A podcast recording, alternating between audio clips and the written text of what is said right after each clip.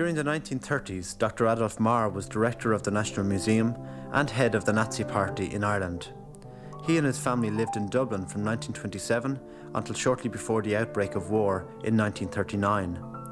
There were four Mahr children Gustav, Hilda, Ingrid, and Bridget. This is the story of the Mahrs of Dublin as told by Gustav and Hilda, who were teenagers when they left Ireland.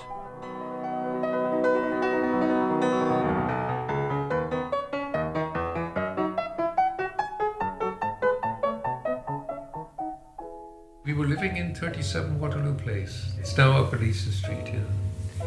On the corner of Waterloo Road. I used to watch the trams there, and note down the numbers, and was, I was a tram fanatic and a railway fanatic too, yeah. My father when he was in the house and he heard us children speaking English with each other, especially Gustav and I, he was four years old and at school, we would uh, communicate English. And then dad would shout upstairs, Deutsch sprechen! We, we would shut the door and continue in English.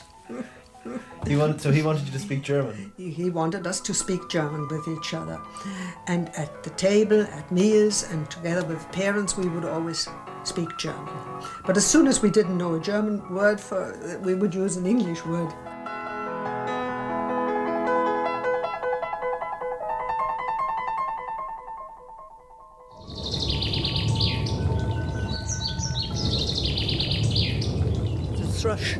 Is it? And we have frogs in that pond. Sometimes when you come near, when the sun is out, uh, and you come near, they will jump in. At, as it is in shadow now, they're in the water. I have to clear that again. It's, it's full of this water uh, kresse, as we call it, water uh, linsen. Well, we, we call it watercress as well. Yeah. My name is Hildegard Strasburger, called Hilde by the family and by friends, and I am née Mahr. I am the second daughter, uh, the first daughter, the second child of Adolf Mahr and Maria Mahr, which was a née van Bemmelen, a Dutch family. And I was born in Austria, in Klagenfurt, and I am now 75. And I moved to Dublin with my parents when I was one year old. So I had no remembrance, of course, of Austria. Now, where are we? We're not in Frankfurt. No, it is a suburb of, it isn't really a separate town, Dreieich. It's halfway between Frankfurt and Darmstadt. It's uh, 19 kilometers, or no, 10 kilometers from Frankfurt center. My name is Gustav Mahr, and I'm the son of Adolf Mahr, his only son. And um I grew up in Ireland because we moved there in 1927. I was born in 1922, so that I'm now 79 almost, not quite. I was five when we moved over to Dublin. And I started a year later in Tullamaine, which was the prep school for Wesley College. And after the usual four years, I think, I went to Wesley College then. Travelled by bicycle down Leeson Street and Stephen's Green. You joined Hitler Youth in Dublin. Yes, we formed a little group, yes. Yeah. How did that happen? I can't remember who formed the group, but of course it was uh, uh, the, the, the adults were very keen that we did this so that we could learn some German history and, and practice our German outside the families because uh, we were all going to English speaking schools at that time. There were no German schools there, so uh, in order to remain German at heart and by mm, not only by by birth, um, you you had to you you had to take part in in in what was then more or less the cultural background of National Socialism. Most of the leaders were German students who were, of course, also Nazi infected, and they they took over the job of leading us because they were young and active, and we did semi, what you call pre-military drilling and this sort of thing, marching and beating drums and doing doing everything that was going on here in Germany. But we weren't forced to do these things, so uh, it was it was quite a lark, you know, going to Balbriggan and and uh, doing doing nightly walks and and and, uh, and playing playing robbers and Indians, as we'd say nowadays. so, so where would you meet generally? Where did the Hitler Youth Movement meet in Dublin? Well, mainly in our back garden, you might say. We had a little outhouse in the back garden, which I remember very well. It was a hen coop actually, but my my parents had made a little playhouse for the children in the garden, and there we convened. But we also went to other uh, houses where German people lived and where um, where there were youngsters of our age. But the group at most was perhaps three or four girls and four or five boys.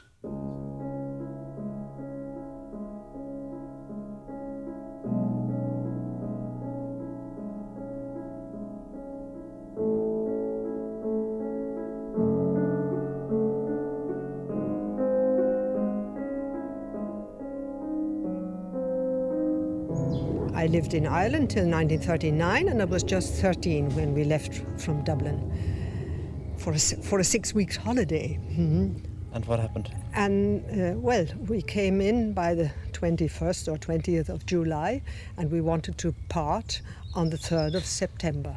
The ship should have gone on 3rd of September, and the war broke out on 1st of September. Dad tried to get our passports back, which we had to uh, which we were taken away, which were taken away when we landed in Cuxhaven.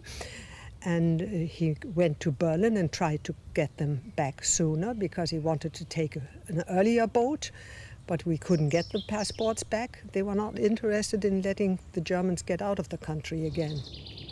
I did a, a, a year schooling in, in Austria, which was very difficult because I had to adjust from the Wesley College system to, to, the, to a German secondary school, which was very awkward because I knew a lot about Irish history, but nothing about German history, or almost nothing. and even my language was, was not very good. I mean, my, my, my, my German was not as, as good as my English was at that time. And then I moved to Berlin, where my father was already working here for the uh, for the for the museums and then later for the propaganda people. And he was here all during the war, and I moved here and did my leaving certificate here in Berlin. So the whole family moved up to Berlin. Gustav was up in Berlin at that time already because he visited a school for foreign children, foreign German children at that time. Whilst I, we went to the normal Austrian German school. And, and then we lived in Berlin from January 41 till August 43 when that was bombed. So, had you been affected by the war up until that point? Had you seen bombings in Austria? Nothing, nothing. There was nothing happening in Austria. There was not a single bomb which fell in Bad Ischl. This, this was the area where the Nazis all gathered at the end of the war. That was the safest part of Germany, really. So you went mm. up to Berlin, and when was the first time you became kind of aware of the, the bombing, violence? of the violence of the bombing? I did not become aware of the Jewish, the violence against the Jews, really, because at that time the Jewish children had already been um, taken out of the schools. So I hadn't uh, seen that. I hadn't realized that. The, the Jewish children which had been at this school in Bad Ischl, they were rather safe. They moved away, and I think they even left the country. But up in Berlin, they had been removed already. They had already been removed, so I did not uh, get in contact with any Jewish children there, and I did not realize it. I only saw that they wore the the, the people uh, wore these uh, yellow Jew, Jew star, but I was not aware of any violence. I did not even gather that they were deported. I must have been asleep. I was busy with myself, it seems. After that, I was drafted into the labor force and then into the army. So, what rank and what regiment were you in? I was only a private first class. I never wanted to become an officer. Probably wouldn't have been a very good one either. And that perhaps was a sort of instinctive, uh, standoffish position. I didn't want to get too much involved with, with the whole show. I, I didn't want to become an officer or, uh, or to, to lead troops. I did my duty, but more or less not.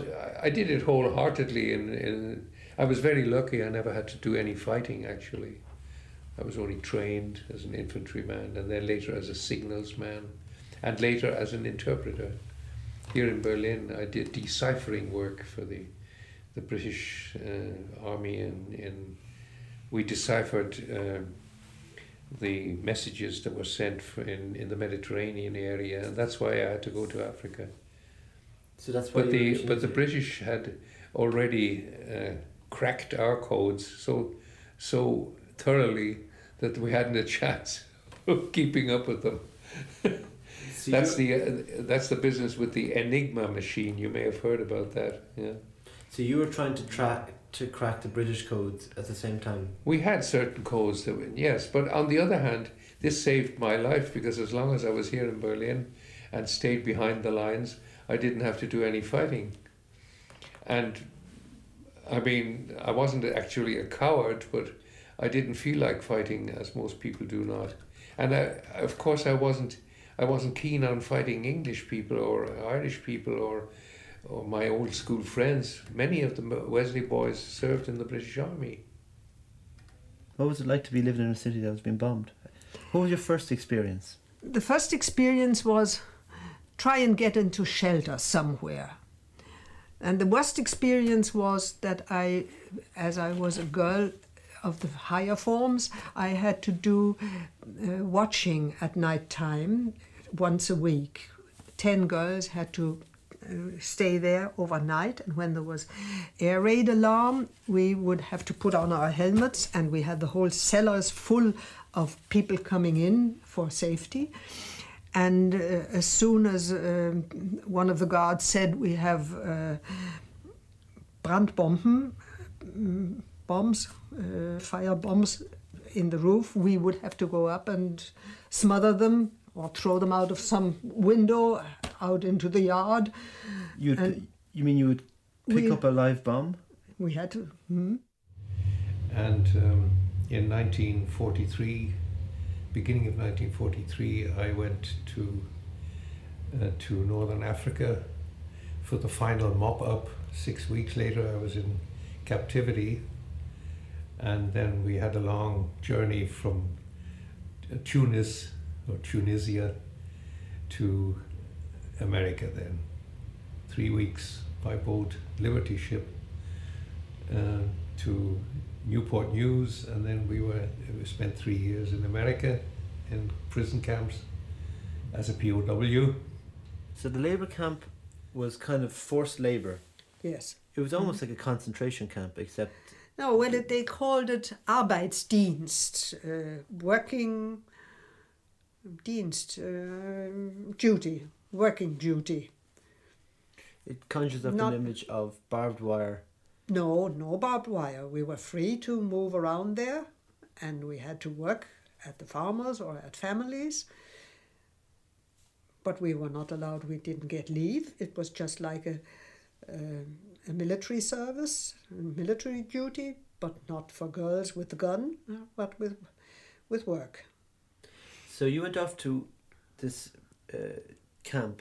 What happened to Ingrid I was- and Bridget? and Ingrid and Bridget stayed with mother in Silesia till in January 45 they uh, went from Silesia with the transport over Berlin down to Austria again. And I met them in Berlin at that, uh, that day. I got leave for a day to meet them in Berlin. And we put, Dad and, and I put the three on the train with families and people leaving the town. and then they went down to Austria to Bad Ischl again. again to, where they were to- safe.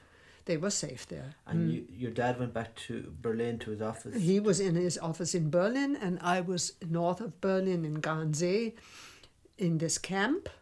and then in Mayenburg in another camp.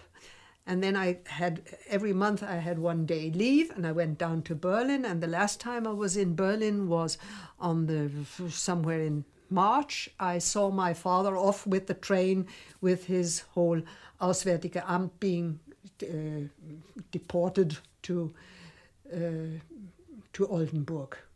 So does that when its radio uh, station got bombed in Berlin, they moved. They they moved the station out to Westerstede. That was the safest part of Germany. Also, there So- was no bombing there, and it was just uh, be, behind the uh, Dutch border. There's Eutin.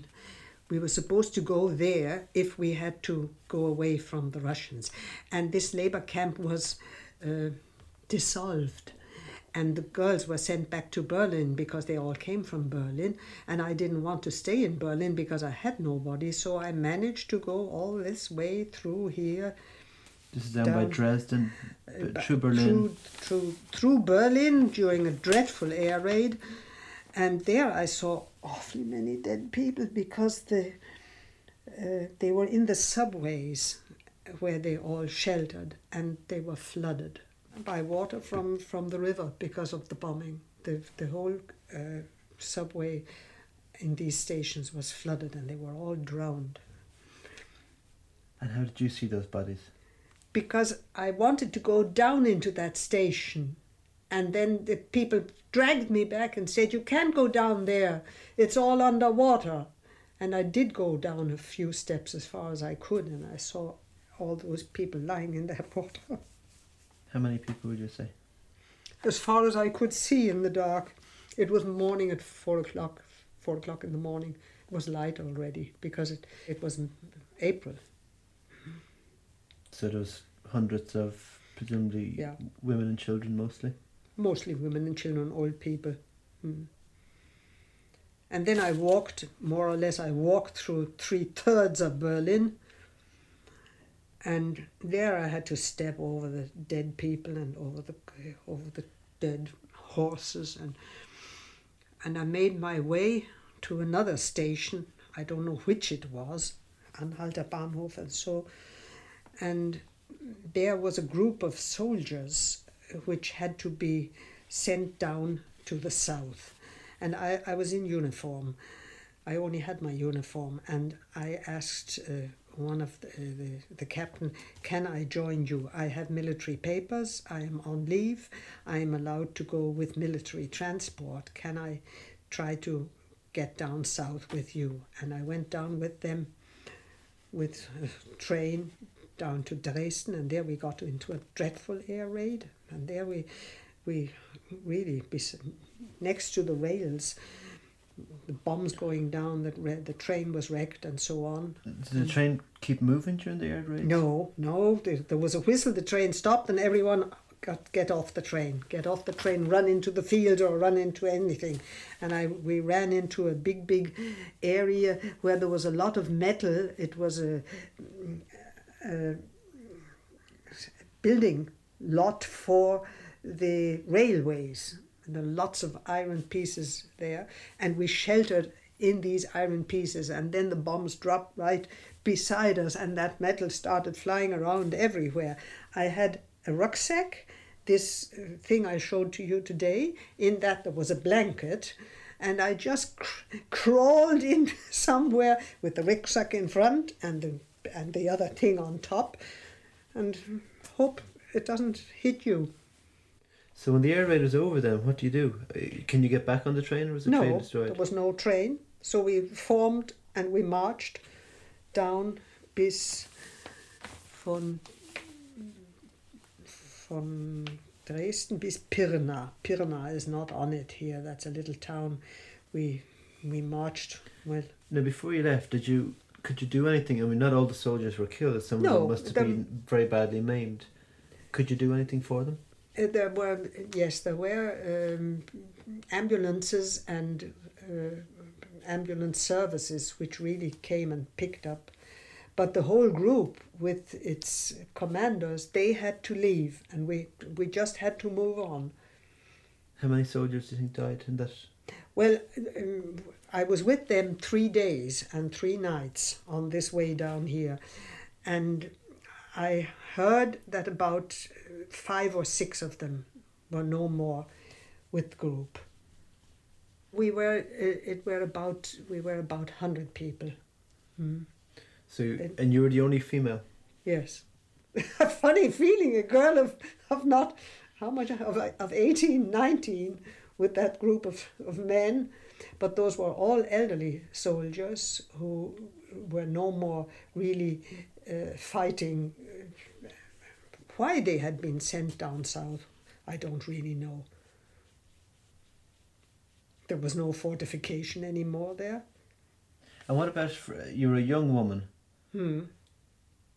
Even in uh, non-war situations, young women are often afraid of traveling alone. Hmm. What were your feelings at the particular time? Uh, do you mean according uh, the male sex? Yeah. As in uniform, uh, I knew that I was able to resist that. If there had been rape, I wouldn't have been able to do anything against it. But uh, I was not really afraid uh, that a German soldier would do anything to me. They were very much feeling also for all these young girls hanging around, lost, trying to find people to get home to their families. It would have been more likely that I had been raped by Russian, my cousins from Vienna. They were out here in St. Pölten, they were both raped by Russian soldiers. But not by your own, because if they were caught about on it, they were immediately stood up against the wall and shot. So when your father was afraid of you being at a labour camp near the Polish border because it was near the Russian front, mm. that's what he was afraid of. He was afraid that I had not got out of here and had been overrun by the Russians. And was it common that they would rape German women? All German young girls in that place in, had been raped, even the mothers, and in front of their small children and so on. But it is a natural, as I know from medical studies, it is a natural reflex on the dreadful pressure under which soldiers are with shooting and fighting and attacking. Uh, somehow uh, it is an instinct nearly that they get sexually mad. And this is something that you were aware of, mindful of all the time during your travels and during the no, I was not. I mean, that what I know nowadays, uh, I did not know at that time. But I felt that nothing would happen to me from German soldiers. But I was well aware that I must keep away from Russian or Polish, from enemy troops. And you could be sure even the Americans would not rape. Why could you be sure? Because we were sure that the Americans would. Uh, if it was found out that they were punished or even shot for that. So and then I got, I you, walked then from Passau to Wels, and there I for the first time saw uh, men from the concentration camp, which was in, that's not on the map here, in a little town here. They had to try to set up the rails again for the north-south connection no, of these the would have been trains. Mo- these would have been mostly Jewish men, like they these, weren't prisoners of war. These were all Jewish men, and there I, for the first time, saw these awfully starving people, and they were. The, it was awfully muddy. It had rained for two or three days. The rails were up in the sky, really, like that, and mucky underground, and they were supposed to take away these rails so that it could be put on new again. And I was when I walked past, I thought, what are they looking for in the ground? And then I saw they picked up white beans, which had been out of a train which had been wrecked, and they gathered these beans and ate them. White beans are uh, good food. You have them in a salad, but if you eat them raw, They are poisonous. But those people didn't know that. You can't eat raw beans.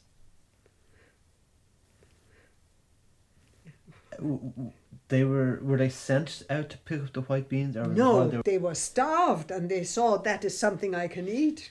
and you could see all this Yeah.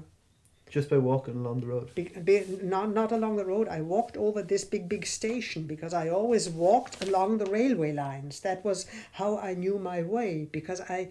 Dad had presented me, and I still have it, a map of Germany with all railway lines. He gave that to me in Berlin at, by, at our last meeting and said, Hilde, save this map for yourself because you don't have no knowledge of German uh, geography. And it is true, at that time I did not know much about German geography. And he says, You'll never find your way if you don't have a railway map and follow the railways. And that's what I did. But of course, it was also the most dangerous thing to follow railway lines because they were constantly on the. As soon as you heard airplanes, off you were into the fields again. I was in Wels and I saw th- there's nothing with trains doing here, and I passed on this over this big station. I knew this station very well because I went to school here, and I frequently came to Wels. And um, when I got further out on the rails, I saw an engine standing there, and I went to the to up to that engine, and I said, are you trying to leave? Are you going to drive west again? There was no connection east. He says, Yes, I will be leaving here in an hour or two. And I say, I told him, I am trying to get to Bad Ischl. Will you be going that way, Bad Ischl? Yes, I've got to go back that way to Ebensee. And then he said, I have to take that train back with these uh, concentration camp members, with these workmen. And he said, Get into the angel, I'll hide you. Can you imagine that? A big electric engine, which is all covered, apart from these little uh, holes for fresh air, where the big block of the electric train is in between. And he can stand in the front or in the back of that electric engine. And there are a couple of corners where people can stay uh, and work on the on the engines and the accumulator and so on. He said, sit down in that little corner there, hide yourself there, put your rucksack in front of you and the blanket over you, and hide there. And I hid in that electric locom- locomotive for about two hours, and I thought he's forgotten me. But You couldn't see him. You were locked up in the engine. I was locked up in the engine. And, And he was outside, and then he moved. Suddenly, that started to move, and it started to and fro and to and fro. And then it moved off. could you look out? Was there little slits where you could There look out? There were these little slitzes, and I did crawl out of my hide and look out, and um I saw we were moving. It was dark by then, of course, and uh, after about a quarter quarter of an hour, I heard him say, "Hello, are you still there?" I say, "Yes, I am." Okay, we are continuing. No more.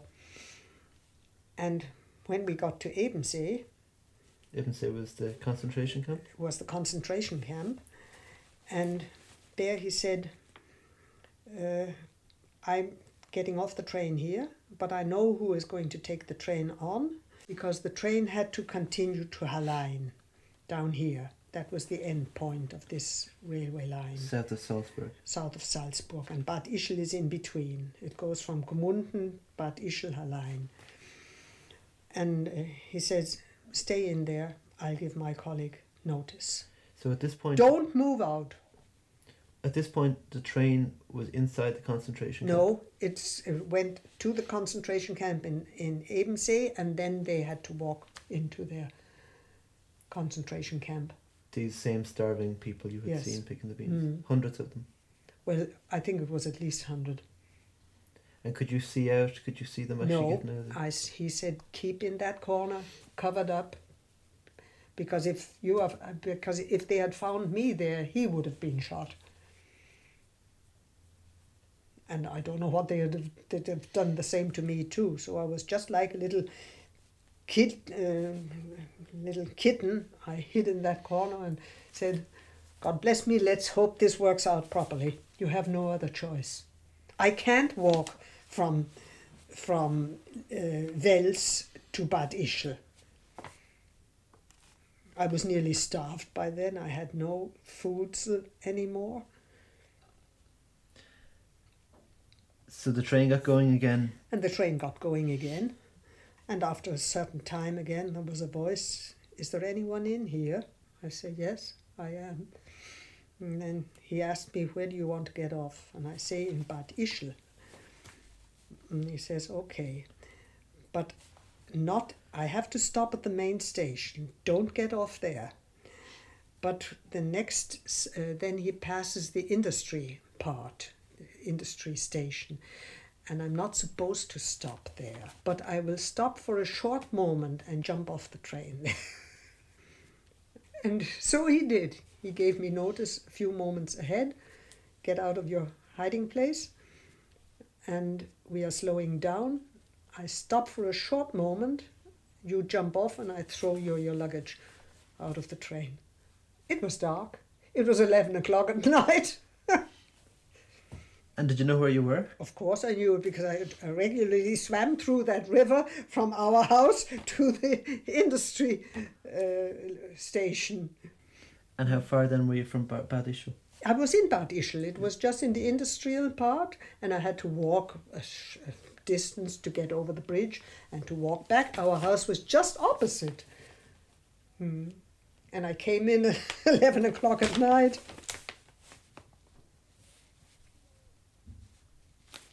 There I got a blow. I rang the bell, and my youngest sister Bridget opened from upstairs and looked down, and she gave a cry. Mum, Mum, come! And Mum come and said, Adolf, Adolf, is it you? And of course I was disappointed that she, she wasn't expecting me.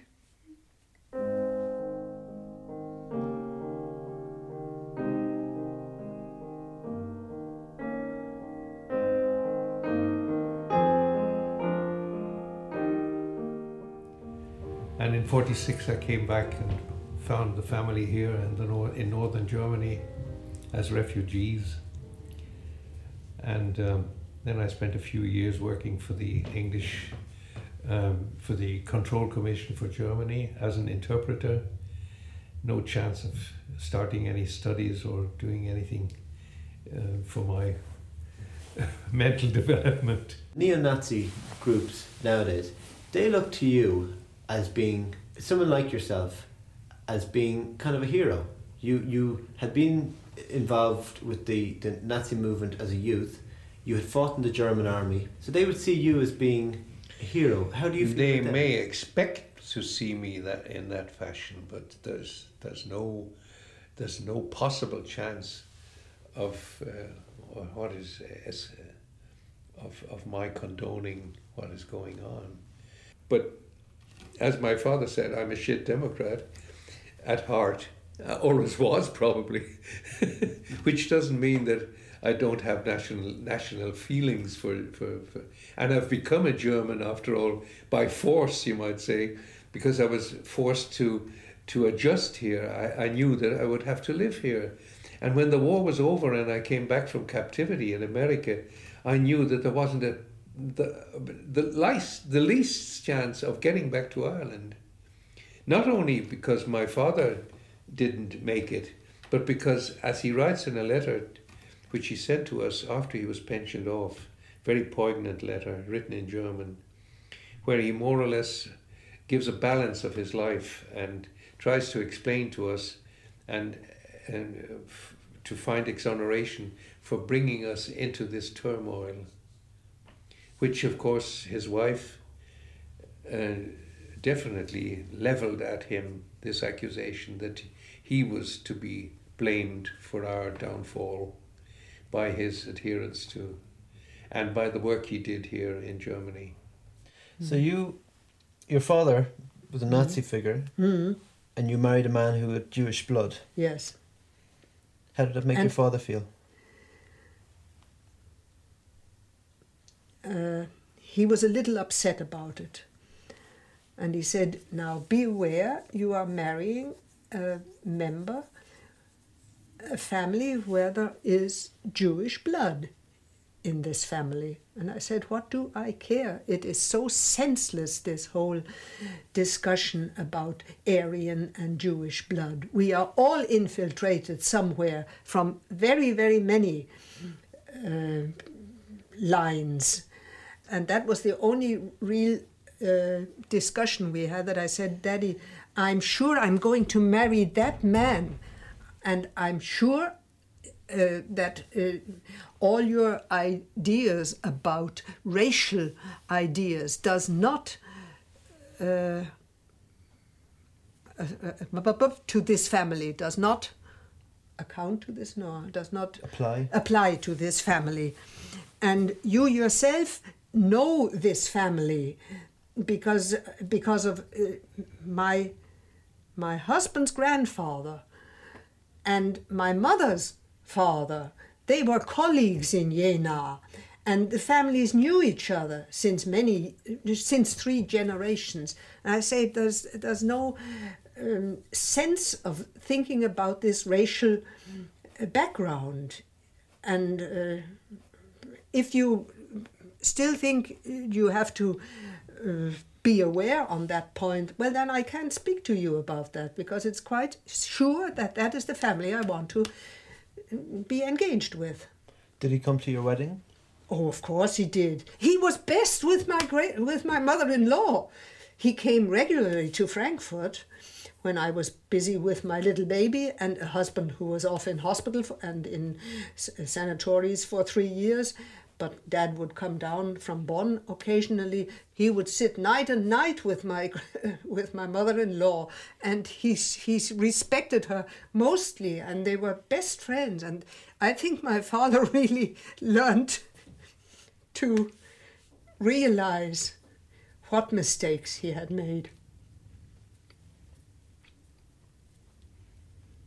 Did he ever say? Did he ever admit that he had made mistakes? Did Oh, yes, he did. He said to us once, we had the idea and the ideal of our life, we had the chance of our life, and what a mess we made of it. He now meant the politics. We had the chance of our life to build up a new country, and we had the ideals to build it up, and what has, have we made of it? And that comes to this personal letter, which I, of which I spoke yesterday, where he does a resume about the end of the whole thing. He wrote a long letter to the family just 19, uh, December 1948, the- just after Christmas 1948. He was down in Frankfurt for the Christianizing of my elder boy. And uh, he wrote this account for his wife and for the children and made a resume of what his ideas or prospect perspectives are for the future because he had just got the letter that he could not return to Dublin and that they would not take him in to service again. And now he was making a review what shall we do, what can I do, and what what is the result, how shall it go on. So he, he wrote uh, almost as if he was reporting, writing an academic report. He wrote a Mm. report to his children, chil- Yes. children accounting for his actions. Yes, and especially what is to become of us all. And there are these last sentences that I have not only wrecked my life and my my profession, I have also more or less wrecked the life of my children. But he hadn't. He had given us enough strength and backing up and enough brains to think about it and to work at it. And he loved my husband.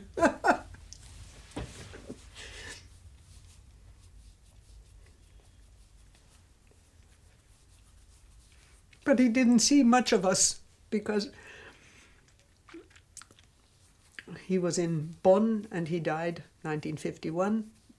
The elder boy was just three years old. I had married 1947, and exactly four years later, Dad died.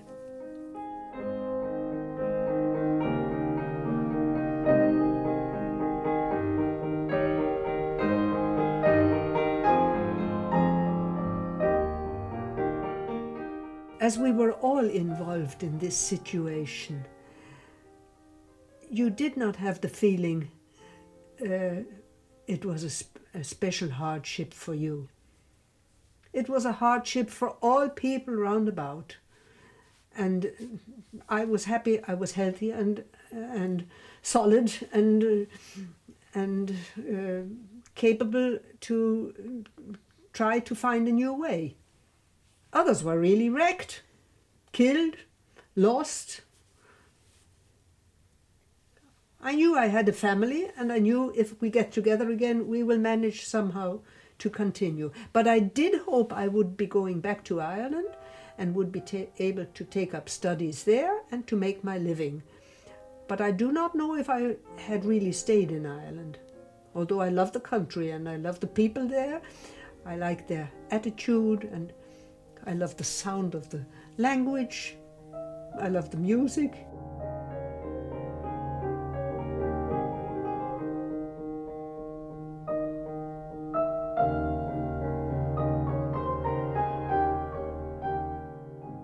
It's amazing, really, in many respects, uh, how it forms you and, and determines your life.